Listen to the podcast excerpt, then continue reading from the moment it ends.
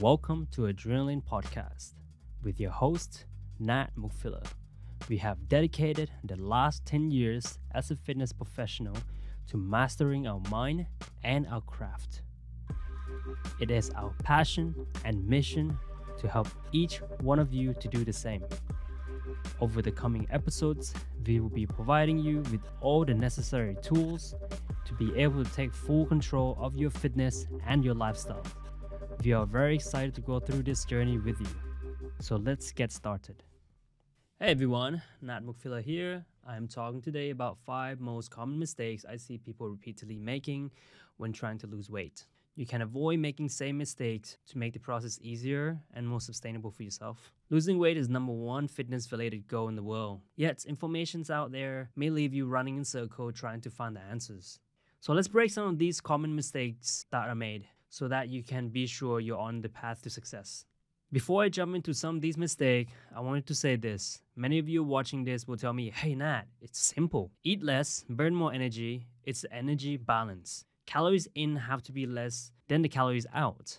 And well, this is true that we cannot get past the law of thermodynamic when it comes to weight loss. But the thing is, we are not so simple as human beings. In fact, there are so many things that impact the energy balance equation. This is what I want to dive into some of the mistakes where people lean too heavily into the calories in versus calories out that they forget what they're actually after, which is losing your body fat, maintaining your muscle, and optimizing your metabolism over time so that you can have a success in the long term. Short term gain is not what we are after today. I want to set you up for sustainable progress that you can sustain and keep for a long time to come. Number one, too much cardio and not enough weights. The first activity people turn to when it's time to lose weight is to do more cardio. But here's the deal when your body is in calorie deficit, it's going to do two things. Number one is going to look for energy stored in your body. Ideally, it's fat. The second thing is going to start to do is to conserve energy wherever it can. So this does mean that your body is probably going to start chewing up some fat, but it's also going to likely start burning up and chewing up some lean tissue, which is your muscle. Muscle is a very costly portion of the body to maintain. It burns a lot of energy. It's costly to upkeep. Therefore, when you're in a calorie deficit, your body's gonna start looking for a reason to strip muscle away. If that's the case, you're losing fat, you're losing some muscle, then you're not gonna get the lean definition look you want in your body once you achieve your target weight. You're going to have the same body composition you have when you first started. You're just gonna look a little bit thinner. So instead of hitting the cardio super hard, we need to focus more on weight training. This will help us maintain muscle mass and strength, which will give us twofold benefits. Firstly, we're going to look leaner when we actually drop the body fat that we are after. And secondly, by keeping your muscle, we're going to raise your metabolism. We're going to keep your metabolism high so that we can keep burning energy even when you're at rest. And now, before you worried about getting too bulky from lifting weights, Remember, bulk is a matter of how much energy you're taking in versus how much energy you're expending. So, as long as you're in a calorie deficit, you're not going to start getting bigger or bulkier. It's not a matter of whether you're choosing weights or cardio, it's your energy balance. So, next time you're in the gym, focus on lifting weights to sustain and maintain the muscle mass that you have. When you're outside of the gym, we're going to talk about how you can increase your activities throughout the day to increase your caloric expenditure and optimizing your energy balance equation. Okay, the mistake number two is high intensity training all the time. See, high intensity training is everywhere in the training world. From cardio to weight training, it comes in the form of CrossFit, boot camp. There's no shortage to the high intensity solution to your fitness and weight loss problems. Now, I have nothing against high intensity training. If it gets you excited, the classes are fun and you will see some early results. That's great. Keep it going. I just want you to know that there may be some issue long term and some diminishing return with their approach to training, and here's why. True high intensity training is very stressful on your body. Stress in all forms can lead to an increase in cortisol production in your body, which is your stress hormone, Furthermore, high intensity training typically has lactic acid production that is also associated with it. the lactic acid that pours in your body that is going to dramatically impact your digestions, the way that you break down your food, to the way you absorb your nutrients when you're digesting your food. This combination of lactic acid, stress, and a rise in cortisol would lead to over time to things like poor sleep, having a difficulty managing your hunger signals, satiety, and likely to feel low in energy. Very stressed out individuals start to crave sugars, salt, and food that are not optimizing their energy balance equation, leading to the fat loss they're chasing. Another important consideration is that the total of the calories that you burn in a day is most important. If you go so hard in your training that you have no energy to move for the rest of the day, the net effect on how much energy you're actually expending might end up being lower than if you were to choose to go with a more moderate exercise approach that left you with the energy to go out and be active throughout the rest of the day. I don't want you to go all out in 45 minutes in your training, expend all your energy, and then all you want to do for the rest of the day is just to sit there and be sedentary and end up not burning as much energy as you could have. A better choice, in my opinion, is to continue to train weights very hard. That's going to help you maintain your muscle, as we already talked about. When it comes to cardio, choosing a sustainable aerobic work that you can do for 30 minutes to 60 minutes it's a good clip without wanting to stop or without feeling like you're going to pass out. That would be optimum cardio approach for somebody who is trying to stay in a fat loss sustainable approach to losing weight. Things like going for a walk, hiking, incline treadmill, going for a bike ride with your friends, swimming, or any of these things that you could find it even more enjoyable to you is a good choice when it comes to trying to increase your energy expenditure daily to optimizing your energy balance equation that can lead to more fat loss and retaining your muscle. Number three, going too big with your calorie deficit right at the gate. If a calorie deficit is what we're going after, then isn't a big calorie deficit better? Wrong. A large calorie deficit should be reserved for industry professionals who actually impact their job. And I'm talking about actors, actresses, athletes, people that need to do something very dramatically and very quickly that they get paid for. See, these individuals get paid to do this and realize it's not sustainable, and shortly after they shoot, they game the performance, they will go right back to the previous body composition, which is not what the vast majority of you are after. It is finding fat loss that you can sustain for a long time, so steer away from these large calorie deficit.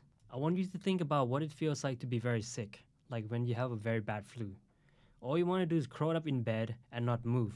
This is a similar feeling to what happened when you go into starvation mode and you have a super large calorie deficit your brain signal will start changing, your motivation will plummet, your energy level will drop, and your body will do things to slow you down because it doesn't want to waste away. Something else I like to remind everybody of our biology is way more powerful than our willpower.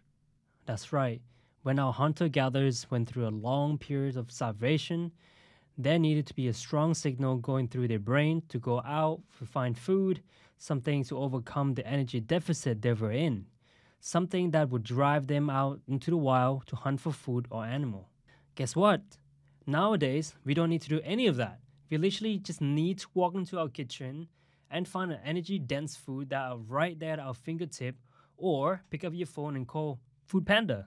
So when our biology kicks in due to low level of calories you're taking in, this hunger signal are gonna go crazy and your willpower will not overcome that. So instead of cutting your calories in half, doing 50% or something crazy like an 800 calories a day diet, I recommend you finding something more sustainable that will not test your willpower or test your biology and not to drive your energy into the tank. What that looks like is figuring out what your maintenance calories are today, then take about 10 to 25% reduction closer to 25% if you have more experience and you have done a bit of dieting in the past.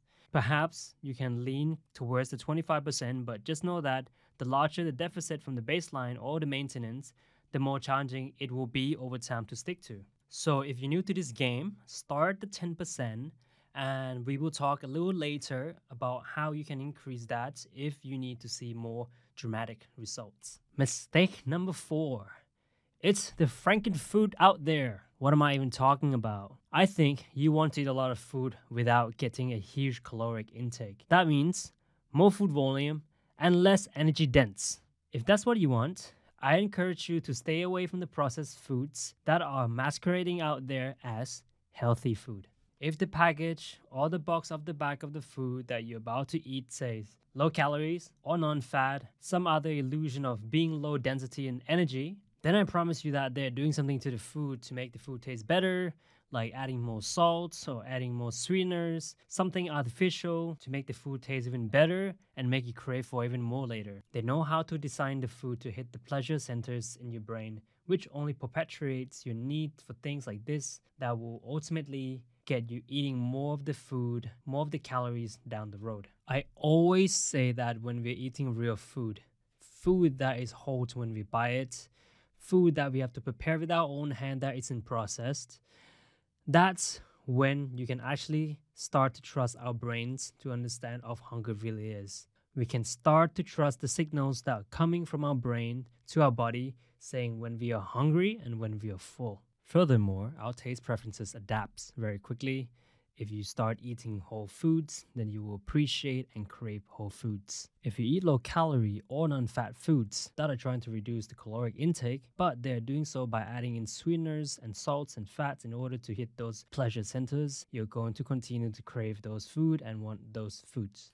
So we have an opportunity to change your taste preferences by leaning into eating whole real foods. Now, it might seem tempting hey, I can eat this package of food and it's only 100 calories from it. Guys, I'm asking you, please recognize these foods are engineered to hit your palate in the way that is not going to stop with just 100 calorie in the package. It's going to lead you to another package with another 100 calories or even 400 calories later on. Truly, your best bet is to stick to whole food. Foods that when we eat them, we can actually trust our body's ability to be satiated, to understand you had enough and actually get away from these preferences or cravings for very energy dense foods that are just sitting out there for you to go and eat it when your willpower fails.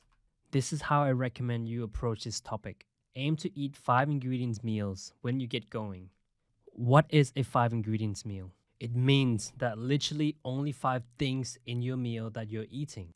What this does right out of the gate is pretty much remove every processed food on the market. You look at most packaged ingredients, you look on the ingredients label, it says at least 7 to 10 different things on the label. That removes from your meal. So how do you build this meal? Well, number 1, grab your protein, number 2, grab your vegetables, number 3, grab your fruits, number 4, add some starch, and lastly, you know, add some healthy fat on there.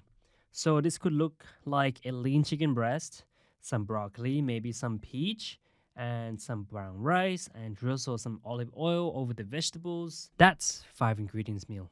These are things that you can pronounce, that you can handle with your own hands, that when you go to the shop for them at the store, they're actually real ingredient themselves. They're not sold in big packages with list of ingredients. Okay, number five. This is the guesstimating your calorie needs. Online calories and macro calculators are all over the internet and will lead you to believe that if you can just plug in your stats, you can plug in your activities level, you're going to get this magical formula that you can just go into the kitchen and follow, and then the fat is just going to melt off your body. Well, I assure you it's not that simple. So if you get to the bottom of what really going to help you change your body, then at the very least, you have to understand that online calculators are simply just a starting place. That if you really want to see if this is going to work for you, you're going to need to track what you're actually doing. What you're actually eating every single day, all the things that you're putting into your body, the weight on the scale, and how you look in the mirror, those things don't lie. So start tracking your food closely, monitoring your activities level, and then measure your progress. You're going to get a feedback so quickly, all the information is right there for you to know am I losing weight or am I not? Yes, I can hear you right now, but Nat, tracking food is so tedious. Look, you don't have to track your food for the rest of your life. However, if you're getting started on your fat loss or weight loss journey, I highly encourage you to start tracking very meticulously. Use precision. The two time you should be doing this is when you're first getting started or you had a plateau. If you're having success, the weight is melting off your body, you don't need to track. But anytime you're having a hard time getting the move in the scale that you want, or anytime you're getting started with a new plan, it is very important that you track and do it in a very measurable way. Also, I highly recommend that you have at least two different ways to measure your fat loss and your improvements. The scale is a great way to start, but you know that the scale sometimes moves quite slowly, especially when you're new to training and you're just getting started. You might be building some muscle underneath, which make looking at the scale tricky to understand how much fat you're actually losing. So consider doing a body measurements uh, measuring your arms, your thighs, your waist, and your hips, or get on a machine that gives you an estimate of your body fat and your body mass. This will give you a better idea of where you are at. And you want to do this every four to eight weeks. That would be a good time frame to do so. So, as I mentioned before, you have all the feedback you need after two to three weeks. You can recalibrate and see what's happening with your results. If things aren't moving in the direction that you would like it to move, I suggest making a small adjustment, um, 5 to 10% caloric change for yourself, and add 30 minutes of cardio each day, or go for 30 minutes walk each day. These small changes might add up to something notable that starts moving the scale and fat loss in the right direction. Also, make sure when you go onto these online calculators to estimate your maintenance calories, you don't overestimate your activity. If you're moving for an hour in a day in the gym or at the boot camp, and the other 23 hours of your day you are relatively sedentary, it's a common mistake I see a lot of people make when they're trying to get started. They overestimate how active they are each day. Therefore, they get the calories number when you're getting started are way too high for what they need to lose their body fat. Here is an overview. Make minor adjustments. Check in every two to three weeks that's the ticket to staying consistent and sustainable. Okay, I want to throw some bonus tips at you. This one is called sleep and hydration. The reason I want to bring these tools up because both good sleep and good hydration lead to better appetite control, improve energy, and reduce cravings. The moment you stop prioritizing your sleep and stop drinking enough water, your brain will start getting a little bit fussy. You're going to start to get these sugar cravings, and your brain is not going to be able to work them off. This is when your willpower starts to fail. Your brain will start telling you that you're very hungry, that you're starving, but in fact, you're actually just thirsty. Your energy is going to plummet, and therefore, when you go to exercise, you're not going to be able to train as hard. Therefore, you're not going to be able to get in the weight training sessions to maintain your muscle. And when you're outside of the gym or after you finish training your boot camp, you're not going to have the energy to boost your needs, your activities throughout the day, which is a big part of optimizing your energy balance equation. So please, if you're trying to lose body fat, get 8 hours plus of sleep per night and also aim to drink at least half of your body weight in pounds as fluid ounces of water each day. I hope these tips help you. And if you want to get more nutrition training information from me, be sure to sign up for the next challenge or work with me personally. I will dive more deeply of the concepts and the methods that has given clients of mine and the challenger in the past the lean muscular look that you're looking for. Check the link below and thank you so much for listening. Have a nice day, guys.